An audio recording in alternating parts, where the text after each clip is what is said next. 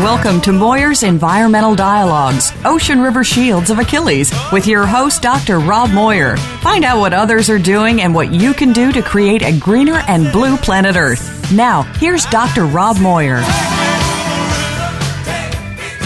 Welcome. Welcome. Today, we're talking about combating climate change by talking dirty. And getting down in the dirt with us today are Carol Rosell. And Carol, hello, Carol. It's great to be here. Carol is is the uh, oh, yeah, market gardener of the new Wendell Farm out in Wendell, Massachusetts. Uh, Carol is farm education director with NOFA, Massachusetts. And also with me is Stephen Caletti. And hi, Stephen. Hi. Hey, there How you are. How are you doing? And, and Stephen, um, you're a healthy soil legislative expert, and you're also working with NOFA. Uh, Stephen, what does NOFA stand for? Uh, North, uh, Northeast Organic Farming Association. Right. And so we're going to, we're, we've, uh, Carol's a farmer, and, and you're the, our legislative guy on the Hill and stuff. So we're going to start talking farm and getting out in the dirt of farms.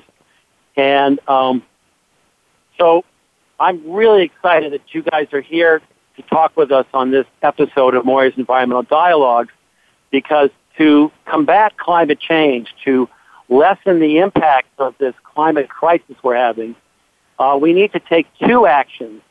We need to reduce the amount of emissions that are we're, we're releasing. Uh, we all know about how the buildup of greenhouse gases is wreaking havoc with the planet. We also need to increase the capture of carbon so that uh, we are reclaiming some of this excess gas that's up there blanketing the planet and causing heat to be returned back into the Earth. Um, so... So we're by, to do this, we're going to the farm, right? Right. So, um, oh, I got to introduce you two. Yeah. So Morgan Berman is, uh, and Jesse McI- McIsaac. I can see it in my the words, but I just tripped over my own Scottish words and stuff. Um, so Jesse and, and Morgan are. Or any day now, will be seniors at Tufts University, and uh, they are our summer interns. Welcome, Morgan. Thank you. It's so good to be here. Welcome, Jesse. Thank you. Happy to be. I'm going to pass it to Morgan, and she's going to talk farm stuff. Great. Um, thank you so much, Doctor Moyer, for the introduction. Um, uh, so first, I will be asking a few questions. Um, I actually had the pleasure in a food systems class I took at Tufts last semester with my professor, Kathy, Doctor Kathy Stanton. Um, I had the pleasure of hearing Carol um, speak a little bit about the topic that we're here to talk about today, um, specifically farming and carbon sequestration and how it all relates. Um, so, Carol, I'll be lucky to ask you a few questions. Um, so, firstly, great. Just to get into the topic, we're, great. uh, we're wondering if you could explain to us a little bit about the basics of what um, atmospheric carbon that we think of when we think of climate change has to do with soil and sort of how your work addresses that issue. Sure. Yeah, thank you. Um, this is a really interesting topic, and I, I feel like it's sort of under understood in the world of um, climate change work, although that's that's changing really rapidly right now. It's really an active area of study.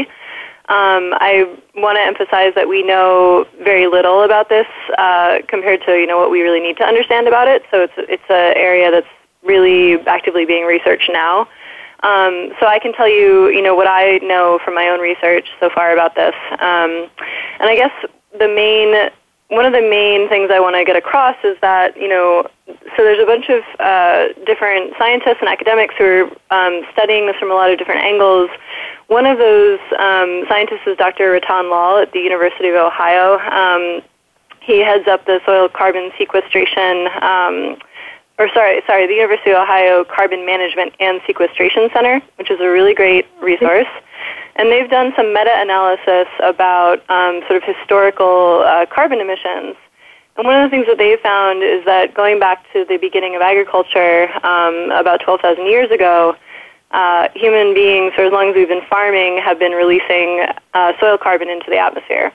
And so if you if you look at our historic carbon emissions, anthropogenic carbon emissions, about two-thirds of our um, anthropogenic carbon emissions have actually been uh, basically soil carbon that we've oxidized through um, our land use conversion for agriculture. Um, wow.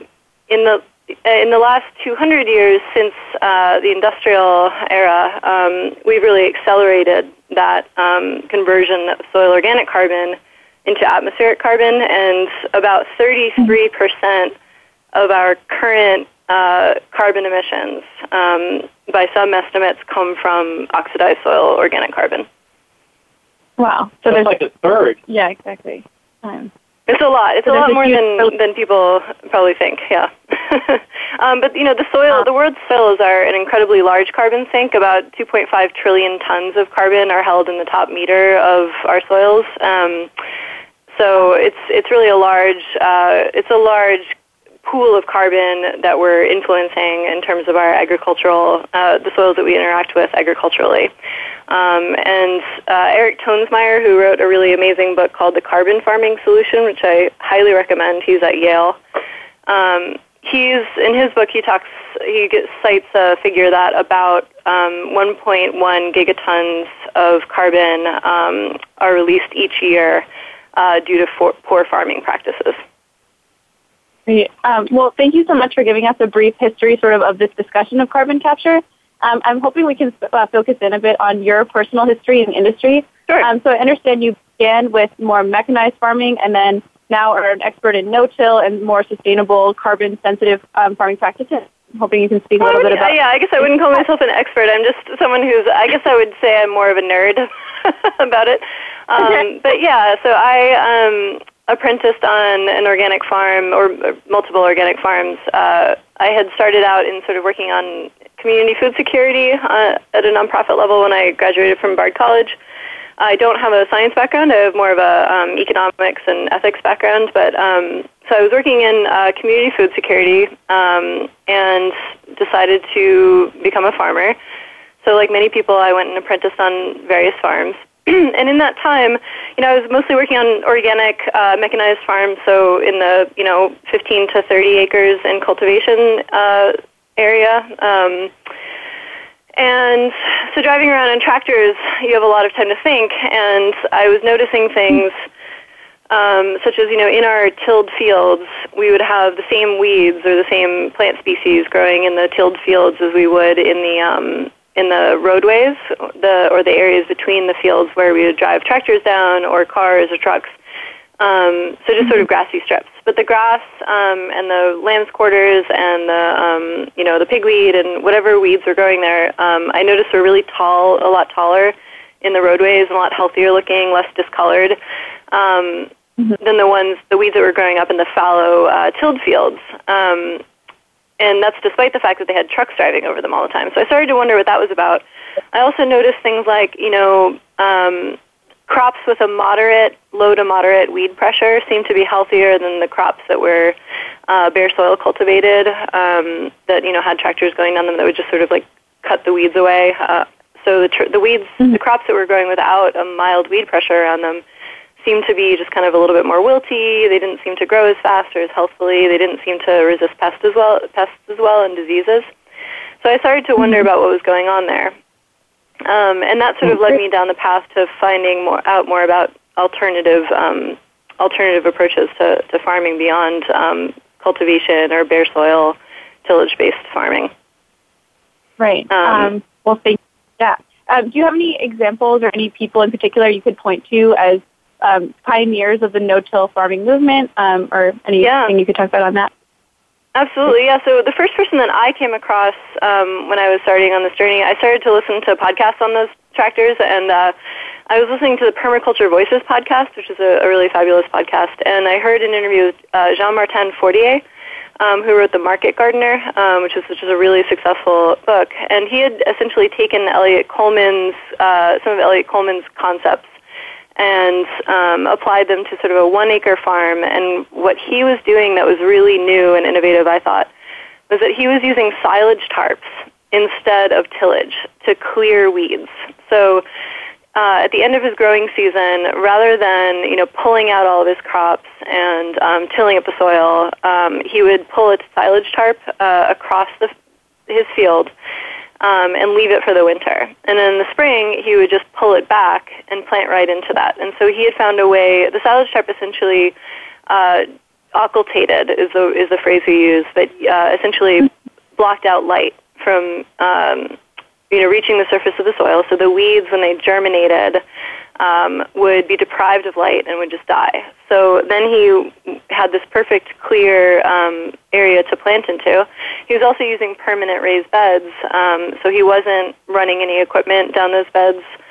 Um, so he wasn't compacting them. And then he was also adding a lot of compost. And this system, using this system, he was able to plant um, really densely, but he had enough soil health and soil nutrition um, present from the compost and from the reduced tillage, or, or really no tillage, that he was able to plant much more densely and still achieve high levels of crop health.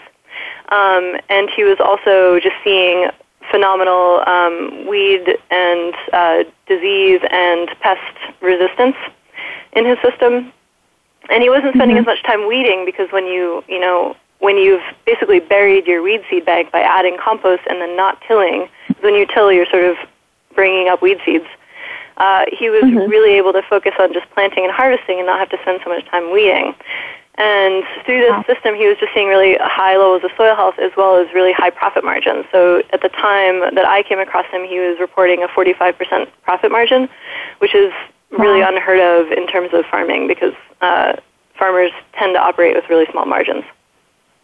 Wow. Um, so it sounds like he provided a win-win soil health model. Um, I'm wondering also if you would mind going into, and not so much detail because not everyone listening is a scientist, um, but of what a healthy soil environment looks like and what some of the healthy soil practices or principles of healthy soil are? Yeah, healthy absolutely. So really, um, when we want to think about soil health, what we, and also, you know, carbon, soil carbon sequestration, what we really want to be focused on is how we can increase the life in the soil, um, and also how we can be increasing photosynthesis. Because one of the things that's been misunderstood about um, soil organic matter, it's it's sort of been thought of as like this dead part of the soil, or the, the part of the soil that was a living thing, but it, then it decomposed, and now it's just this inert organic matter, right? Um, but what we're now sort of understanding through advances in microbiology is that um, there might not be anything that exactly is soil organic matter. It might just be that what we think of as soil organic matter is actually just made up of all of these organisms, because decomposition itself is a living process, right?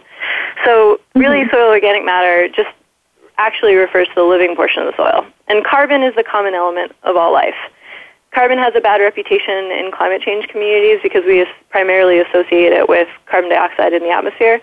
But in, mm-hmm. in farming communities and in soil health communities, carbon is thought of as really valuable because um, when it's present in the soil, it improves soil function in a number of ways.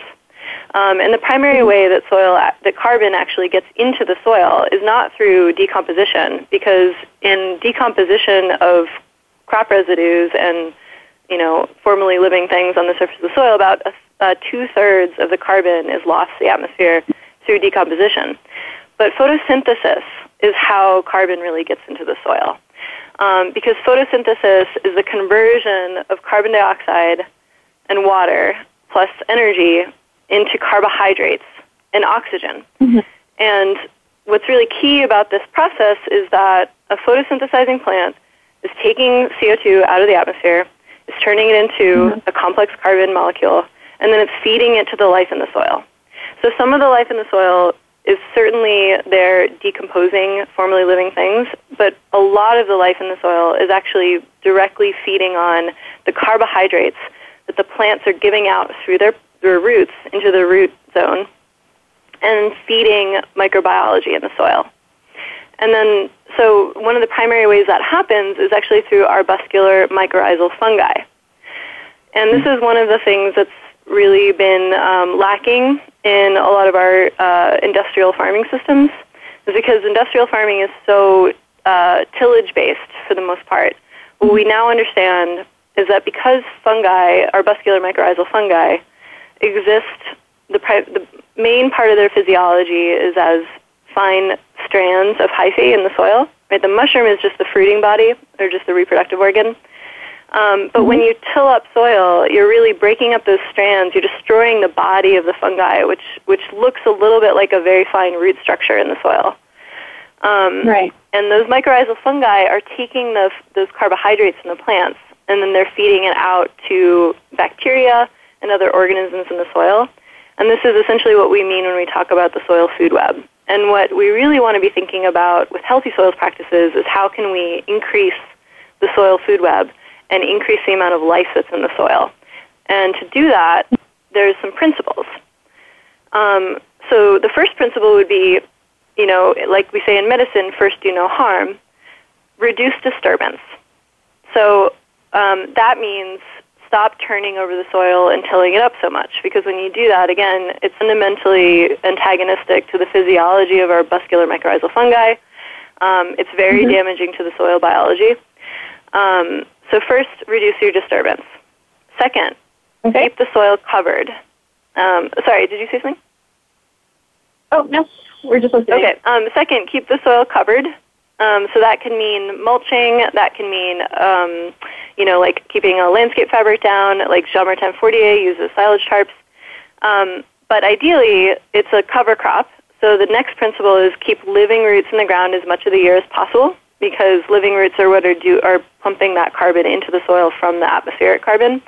Uh, it's living roots mm-hmm. that are doing photosynthesis, right, or, or moving the photosynthetic products into the soil ecosystem. And the last part is increase your biodiversity. The different fungi that live in the soil and the different um, micro- uh, microbes in the soil have different relationships with different plant families. And so when we increase our surface plant biodiversity, we're increasing the below-ground biodiversity at the same time. And as we right. know from basic ecological learning, um, biodiverse systems are more resilient than uh, simple right. ones, right? So those are the main principles uh, for practices, and then really all the practices that are being developed for healthy soils um, really derive from those those principles. Um, great. Uh, well, thank you so much. That was an excellently thorough description of the principles of healthy soils. Um, so thank you, and healthy soil practices. Um, and we were just hoping to conclude this um, portion of the podcast if we could talk a little bit about the Jena experiment and how. Can you? Uh, sorry, can you repeat that? Yeah, yeah, of course. Uh, we were hoping we could touch a little bit on the findings of the Jena experiment and how those oh, the Jena experiment. Mm-hmm. Yeah, yeah, great. So this is an experiment in Germany. Um, it's over ten years old. Um, it's just hundreds of different plots um, that have various different species compositions. It's mostly, it's sort of like in a grassland area of, um, of uh, I don't know if it's pronounced Jena or Jena. Um, but you can look it up. It's J E N A. Um, And this, ex- so just search the, the Jena experiment. There's a lot of great videos and resources about this. But some of the findings of this experiment were that um, the more biodiverse the plot that they planted out, so, you know, again, it, their species ranging from just one species in these plots to, you know, tens of different species, the more biodiverse the plot was, um, mm-hmm. the more carbon and nitrogen that plot has sequestered in the soil and built in the soil over the um, over ten years of the experiment, um, which mm-hmm. is a really key finding. And again, carb- I should point out also that carbon um, and nitrogen are tied in the soil um, because uh, soil organic matter um, is very effective at holding nutrients in the soil. So, you know, nitrogen is, is better able to be built up and held in the soil when it's high in carbon or soil organic matter. Um, the other interesting finding of that study was um, they had an extreme weather event um, at the uh, experiment site, and they found that the plots that had a greater biodiversity um, bounced back and recovered from that extreme weather event much more quickly um, than the really simple plots.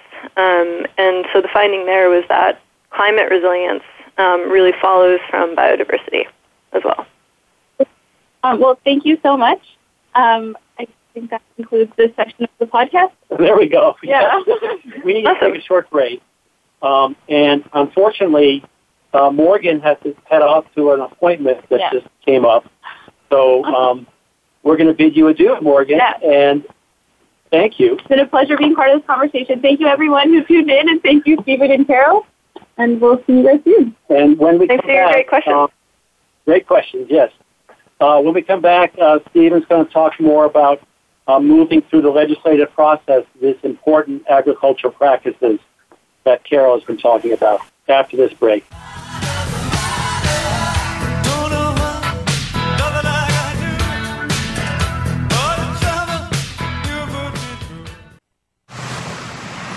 On a Cape Cod shore, sixteen striped bass fish and a horseshoe crab were found dead, killed by a harmful algal bloom. The town blamed excessive lawn fertilizer for polluting the water. They restricted lawn fertilizing to once a year. The state overruled, mandating five times a year. Though the striped bass died on a Falmouth shore, fertilizer pollution is a national problem, clogging our waterways. If you believe in our rights to clean water and beaches, if you want to stop the killing of fish by excessive fertilizer, please join with us. Make a donation for responsible stewardship. Acting together, we can have clean beaches and more fish. Please visit w w w dot ocean river dot org. That's ocean river dot org.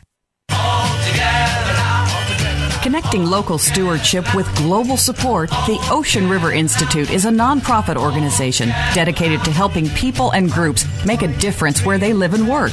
We believe that many environmental issues can best be addressed by people taking action in their own communities and regions. It's not the large national entities, but the small, localized, or newly formed groups that often need help to achieve their goals. That's where the Ocean River Institute comes in. We maintain a network of eco-stewards and O R I partners, connecting them with resources and services to help them maximize their impact, expand their capacity, and weather unexpected setbacks. O R I actions and events offer opportunities to make a difference, to go the distance, and you can volunteer to be an O R I eco-steward. To discover more, visit us online at w w w dot ocean river dot org. That's w w w dot ocean river dot org. The Ocean River Institute is a five oh one c three nonprofit organization dedicated to helping people and groups make a difference where they live and work through environmental stewardship and science. Streaming live, the leader in Internet talk radio, voice america dot com.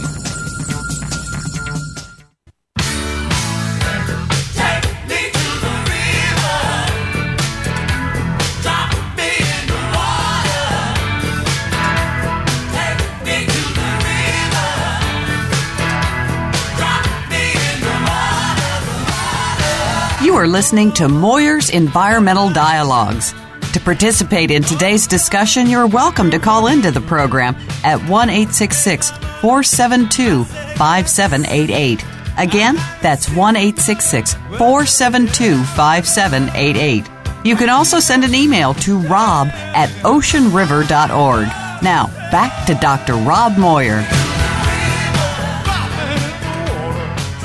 Hi, we're talking about combating climate change by talking dirty.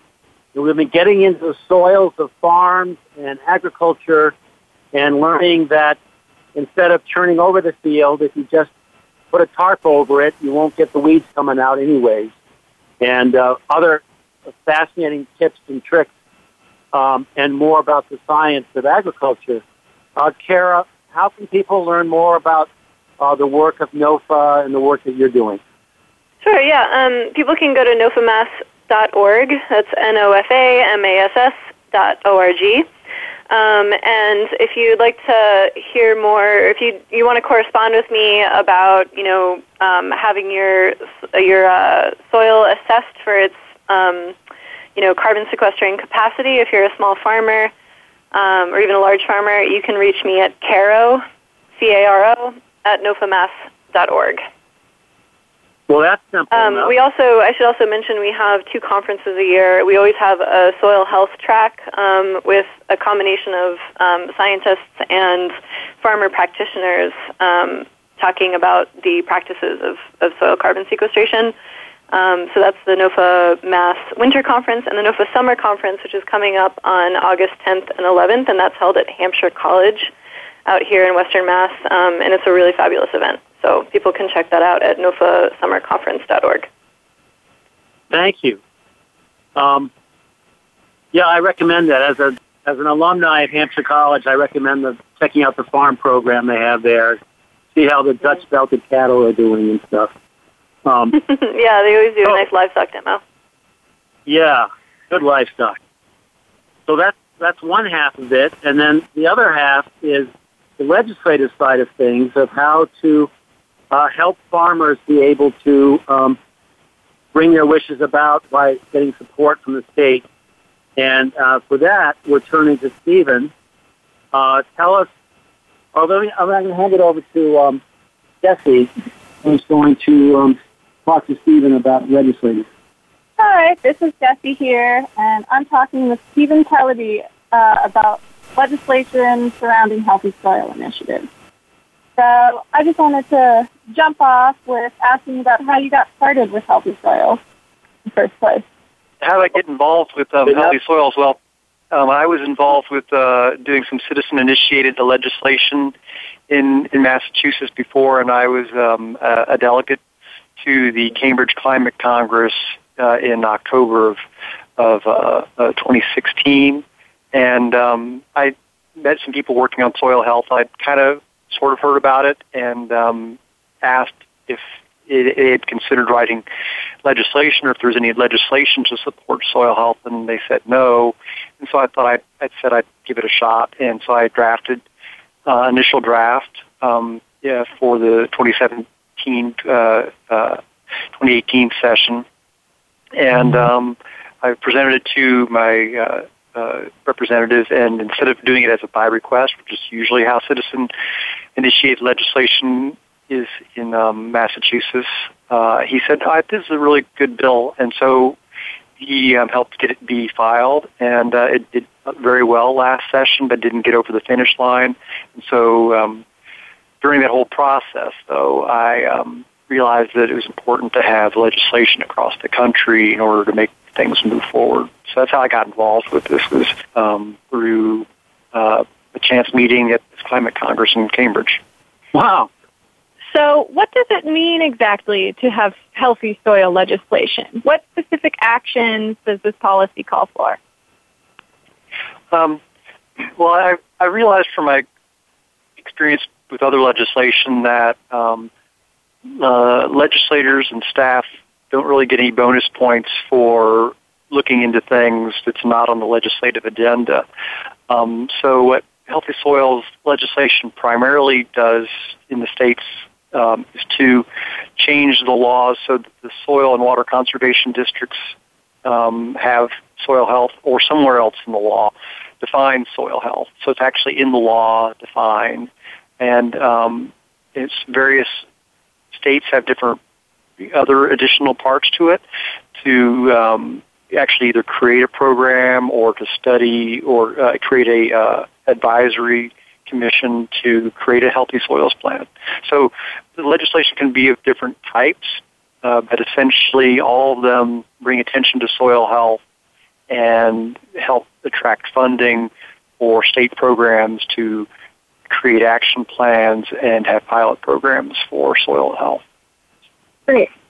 So you said that this is happening not just locally, but nationwide. Um, I just wanted to hear a little bit more about where things in this healthy soil legislation are at and what is happening, what's been happening across the country within the last two years. Well, um, uh, California has had, had the biggest win. In twenty seventeen, they have they had their healthy soils bill. They had a cap mm-hmm. uh, uh, trade bill that essentially provided funding for uh, various in, uh, environmental programs, including uh, soil health. So they had the uh, Healthy Soils Initiative program. So they're the, they're the big one of the earliest and biggest. I mean, there were other smaller bills for uh, carbon sequestration uh, in two thousand one, when there's the uh, uh, uh, carbon sequestration uh, cap and trade bill at the federal level. There was an expectation from the marquee Uh, uh, bill back then that there would be some sort of carbon market. So in Oklahoma, they had a, a bill in two thousand one, uh, uh, legislation in two thousand one. Vermont had some soil carbon sequestration in two thousand eight. So um, there's been those few uh, states. Maryland has passed a bill uh, a couple of years ago, but it hasn't gotten funding. Um, and then in this session, New Mexico passed a, a, a healthy soils uh, bill, as well as Nebraska for creating a, a, a plan in Nebraska. So we've had a lot of movement recently. Last year, we only had bills in three states, um, Massachusetts, Vermont, and and um, and Connecticut, uh, uh, working towards, you know, so Vermont, Massachusetts, and, and um, uh, uh, was it, yeah, I think it was uh, Massachusetts. Sorry, I'm getting confused. And then um, this year we had ten. So to be more clear, because that was old news, this year we had across uh, the country, uh, ten different states had legislation. Thus far, we've had passage of the bills in Nebraska and New Mexico. Wow, well, that's really, that's great news.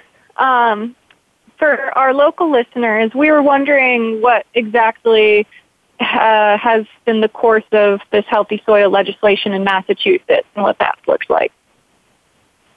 Um, we've already had, so the bill was a little bit updated from last session because of, you know, uh, feedback. Um, we've realized over time with a lot of other states that um, regenerative agriculture, what uh, Cara was talking about, regenerating the soil through uh, regenerative practices, the term um, has different meanings to different farmers, and so uh, in the organic farming community, a lot of people feel that the term regenerative agriculture really is more for beyond organic, to really be regenerating the soil, because one can be doing organic practices but not rebuilding the soil necessarily.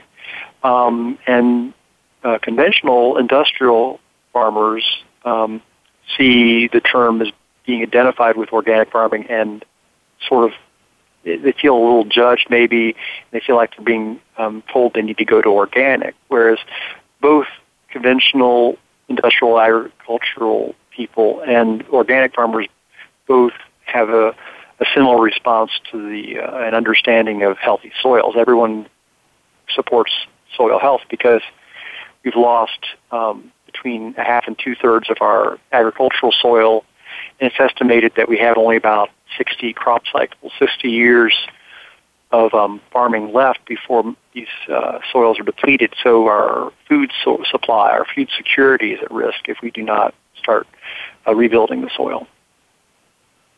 Well, this so, is definitely um, a pressing issue. That's great you're focusing on. Um, and you talked a little bit about the intention behind using the term regenerative. I was wondering what other resistance the this policy has faced, e- either locally or nationwide.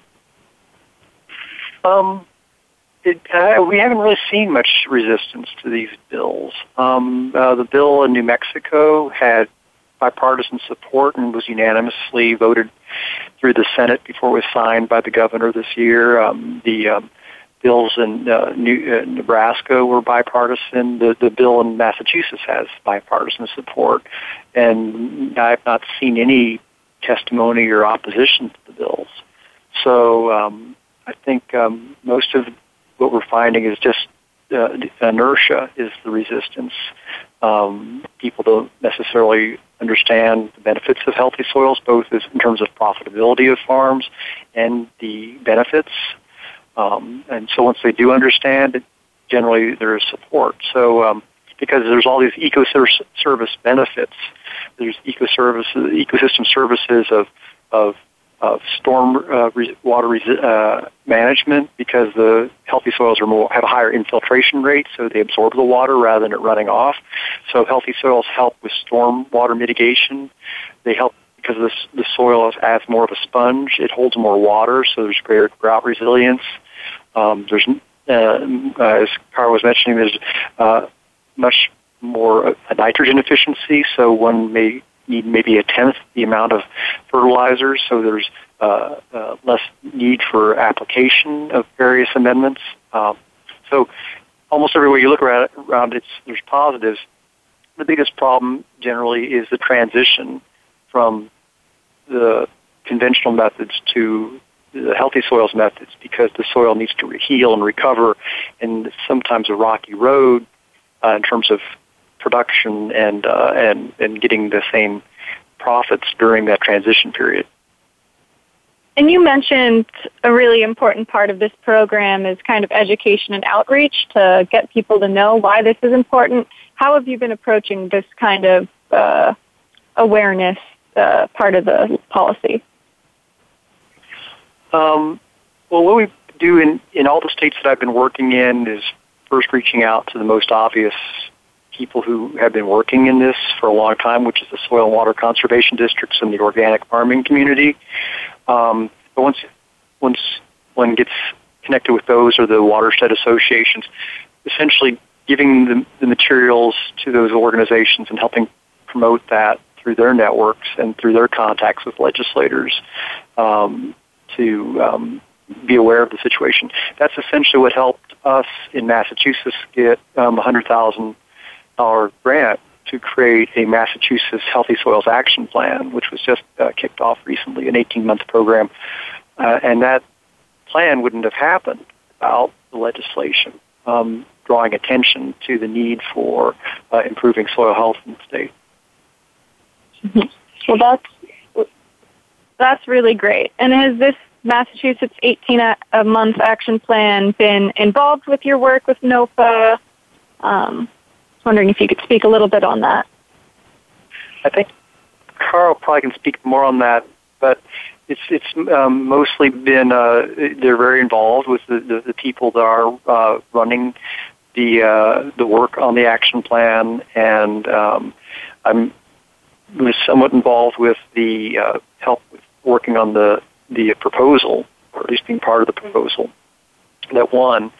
So, um But it's, it's, it's a definite process. I think I think Carol can answer that. I don't know if Carol wants to jump on and answer sure, that yep. now. Or... I can I can say a little bit about that. Um, so the uh, it was an R F P process, um, which uh, was I don't remember exactly when it was released, but um, you know Marty, who's our policy director, Marty Dagoberto, and myself um, were listed um, as part of the advisory team on the. Um, proposal that did win. Uh, so the pro- the project is being led by the Regenerative Design Group, which is um, sort of a, a permaculture and land land use solutions firm, um, uh, sort of like a a planning a land planning firm out of uh, Greenfield, Massachusetts. A really great team of people, um, and we also have an organization called the Linnean Solutions, which is in, uh, based in Cambridge, um, and Eric Toensmeier, as well as um, an expert on uh, landscape planning, are involved on the advisory team. And the process is over eighteen months. Um, we're putting together a working group, um, which is a large group of people who represent different stakeholders. So we've got uh, UMass Extension and N R C S representatives and um, different soil health groups and conservation districts. Uh, representatives in the working group. And essentially the, the project is to inventory the land use practices in the state um, and come up with a comprehensive plan for the Commonwealth to um, reduce erosion, uh, carbon emissions, um, and improve production and carbon storage um, and resilience to extreme weather events for the, the state's soils. Um, and the plan will also uh, support policymakers and regulators um, and administrators in shaping sort of future um, soil health-related efforts and policies in the Commonwealth. Um, so people can find out more about this process at um, the website for the Regenerative Design Group. Um, so that's just regenerative design group dot com backslash Massachusetts Healthy Soils Action Plan. That's and we'll be holding some listening sessions for stakeholders to show up and share your, your feedback. So um, keep an eye on the NOFA Mass website and their website to um, hear about when you can join a meeting to to give your, your thoughts and hear about updates. And the NOFA site is again? N O F A mass dot org. Thank you. So we'll be posting um, updates on those there as well. Yes. So we're going to need to take a... We've fettered away the time. You take another quick break, and we'll be right back to talk more about healthy soils in Massachusetts and beyond after this break.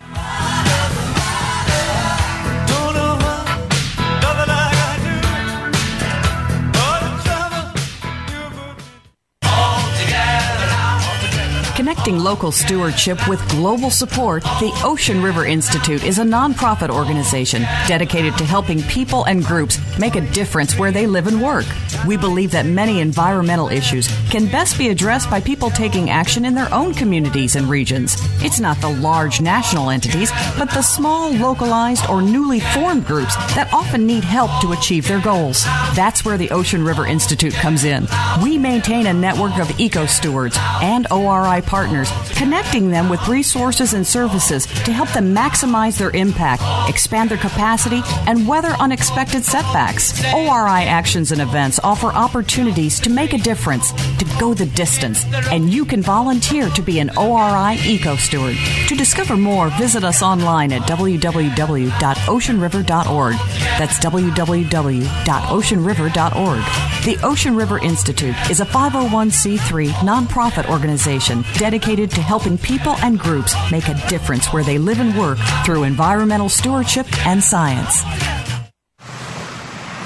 On a Cape Cod shore, sixteen striped bass fish and a horseshoe crab were found dead, killed by a harmful algal bloom. The town blamed excessive lawn fertilizer for polluting the water. They restricted lawn fertilizing to once a year. The state overruled, mandating five times a year. Though the striped bass died on a Falmouth shore, fertilizer pollution is a national problem, clogging our waterways. If you believe in our rights to clean water and beaches, if you want to stop the killing of fish by excessive fertilizer, please join with us. Make a donation for responsible stewardship. Acting together, we can have clean beaches and more fish. Please visit w w w dot ocean river dot org. That's ocean river dot org. The Internet's number one talk station. Number one talk station. voice america dot com.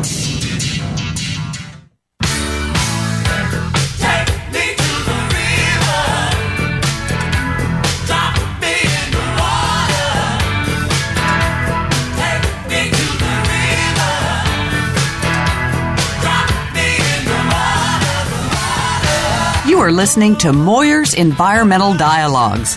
To participate in today's discussion, you're welcome to call into the program at one eight six six, four seven two, five seven eight eight. Again, that's one eight six six, four seven two, five seven eight eight. You can also send an email to rob at ocean river dot org. Now, back to Doctor Rob Moyer.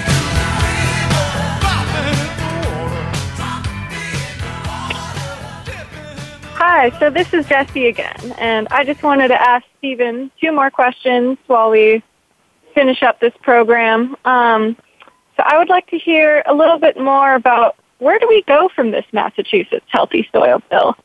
Um, well, right now the bill it's, it has it's under two names because it was filed both in the Senate and the House. It's Senate number four three eight and House Bill eight seven three, and Uh, it's right now in the Environment, Natural Resources, and Agriculture Committee. Uh, it had, it had its first hearing very early in a session, which is promising, and seeing no support. So t- contacting one's legislators and, and saying that they want their support for uh, and passage of the Healthy Soils Bill would really help, because I think, uh, especially in leadership, they want to see broad support for a bill. So I, it really is important for uh, legislators to hear from their constituents uh, in support of the bill. So that kind of answers my next question, which is how else can people learn more about this program, which we've kind of talked about, and what can people like us do to make a difference? Um, yeah, I mean, it, it, I, I think it's uh, uh, important to, you know, um, not only talk with the legislators, but also to become more educated about it. There's various materials out there if you just even just Google or uh, healthy soils. Um, the biggest thing right now, I think, is supporting for funding. We really tried this last uh, session to have um, uh, appropriation for uh, a healthy soils pilot program that Carol worked on, and I think that uh, we it's we'd rather have a multi-year funding. We didn't get funding in this uh, budget, but uh, maybe there's an opportunities in the rest of the session. So people can actually help also by maybe reaching out to, to um, NOFA Master myself to um, to get connected with other people to help. Um, yeah, I also want to really add that. Oh, sorry. Um, I want to also add that uh, by becoming a member of NOFA Mass, you can help support our policy work because um, Stephen's been working closely with our policy director, um, Marty Dagoberto, and um, you know all of our policy work at NOFA is, is funded through our membership. Um, so, yeah, just a little plug. Yeah, and does NOFA have hill days where you guys go up the hill or something? Yeah, we do. We have, um, I forget what we call those. That's a great but yeah, way we have, to get involved. Join NOFA. Right, we often part of that. Call for folks to come up and give testimony. Um, so, yeah, that's another great way um, to get involved. And Marty puts out action requests for those things through our newsletter and our uh, list and our Facebook. So, um, just, you know, it'd be great to follow our Facebook page for those kinds of um, action alerts. And, I, and I've been working with NOFA. I've been working with the NOFAs across the Northeast because NOFA chapters mm-hmm. are throughout the Northeast. And so even if you know people in other states, there's uh, a lot of work in, in the rest of the Northeastern states from Pennsylvania up through Maine to have similar legislation uh, on the docket in twenty twenty. And if you want to really know what's going on, attend your conference this summer. When is that? Um, that is uh, August tenth and eleventh at Hampshire College. Yep. Yeah, that's the NOFA. Um, and we actually, we will probably, yes, yeah, so we'll have a, an organizing workshop there as well as at our winter conference, um, which is in January. So uh, those are also great yeah, opportunities to connect with other like-minded folks. Right. You'll have to look in the barns for the livestock that time of year, but it's worth yeah. it. So you have to reconnect to the farm before you go talking to Hill because uh, legislators love talking to constituents who have had their hands in the dirt, let's say, you know, so it's it's it's the best of both worlds. For those of us who live in the urban areas, give us a reason to come visit a farm so we can be more educated to go walk the hills and, and uh, persuade this uh, important legislation to promote healthy soils. It's, this is not an expensive bill, is it? It's not an expensive bill to get started. A lot of states um, do put millions of dollars towards healthy soils because there's so much bang for the buck in terms of uh, ecosystem services that we take for granted. It avoids a lot of infrastructure repairs. Like in Vermont, they've had a lot of flood damage. And the idea is by having better uh, infiltration rates, there can be a lot of mitigation of flood damage, for example, and dealing with uh, peak storm events that are becoming more and more a problem because of climate change. Right. So there's two sides to that. One is that you don't need a lot of money to pass the bill, and the other is that a little bit of money will go a long way because of all the natural services you're talking about here. So this is a, a very good bill to put through. Another uh, way that um, this kind of work would impact farmers locally in Massachusetts is, um, I don't know if folks who are not in the farming community are aware, but we had a really severe drought uh, in twenty sixteen, um, or was it twenty seventeen? I can't remember now, sorry. Um, but yeah, so we had a, a severe drought year followed by a severe wet year. Um, and I know that there were a lot of uh, emergency loans that M D A R had to make to farmers in the community who uh, suffered the double whammy of a, of a drought year and then a, um, a severe wet year. And I know that for some of the farmers in the Pioneer Valley, the crop losses actually from the really wet year were even higher than the drought year. Um, and so yeah. healthy soils practices can really help mitigate those weather extremes. The soil just responds. Uh, it can, you know, it can hold water in a drought year, and it can better drain the water in a in a wet year. So those kinds of um, healthy soils practices will really increase the resiliency of our farms as we face increasing climate disturbance. That's, it's so amazing. The more natural you do your farming, the more the plants are able to, you know, retain the moisture during wet.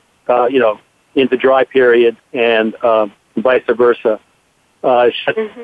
You know, nature's pretty smart. They figured this stuff out long ago. Right.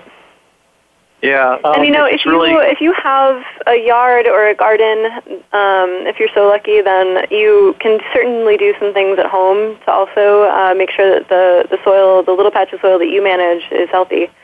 Um Make sure that you're, uh, if you hire a landscaper, make sure that your landscaper is an organic landscaper because um, pesticides and herbicides and fungicides are very damaging to the soil microbial community that we were talking about.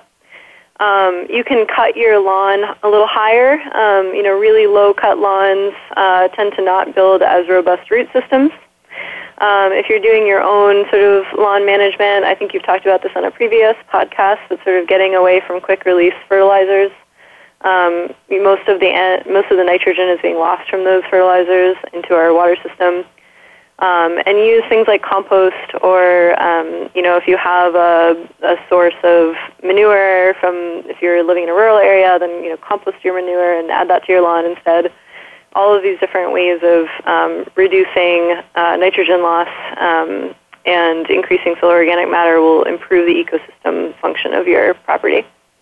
Um, also, I just want to put a little plug for putting in some native plants in your property, because uh, we're really facing a lot of Uh, alarming uh, insect population declines, and we really need to be supporting our native insect population. So it's great to work with either a landscaper who's interested in native plants, or uh, you know, go to a workshop and get some native plants for your garden.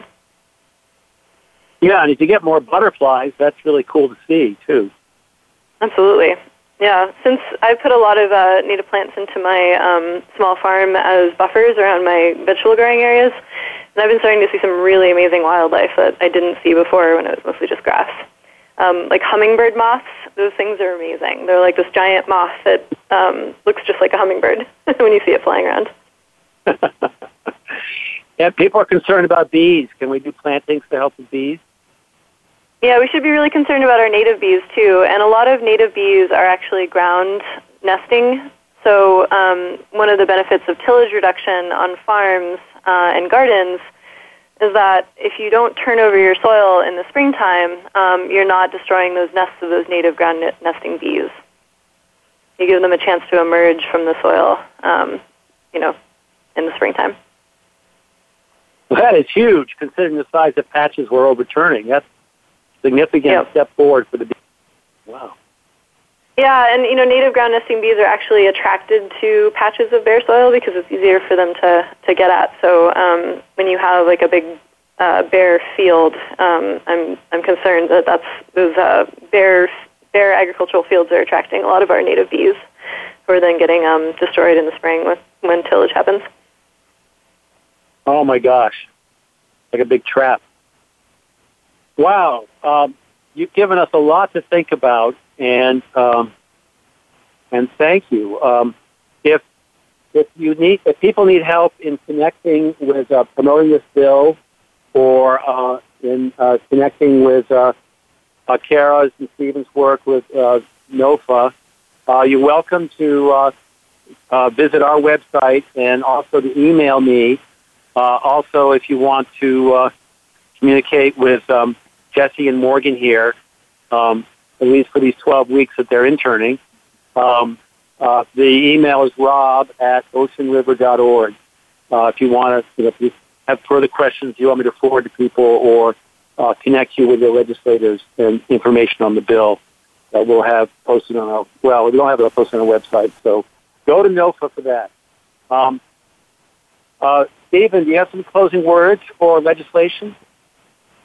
Um, if people want to reach me um, to help, they can email me as well. Uh, first initial, last name, uh, S K E L E T I uh, at comcast dot net. And Tara? Um, I just hope to see you at one of our NOFA Mass events to to learn more about this really rich world of uh, healthy soils and um, you know healthy uh, healthy growing food growing environments. Thank you. That's all the time we have for this episode of Moyer's Environmental Dialogues.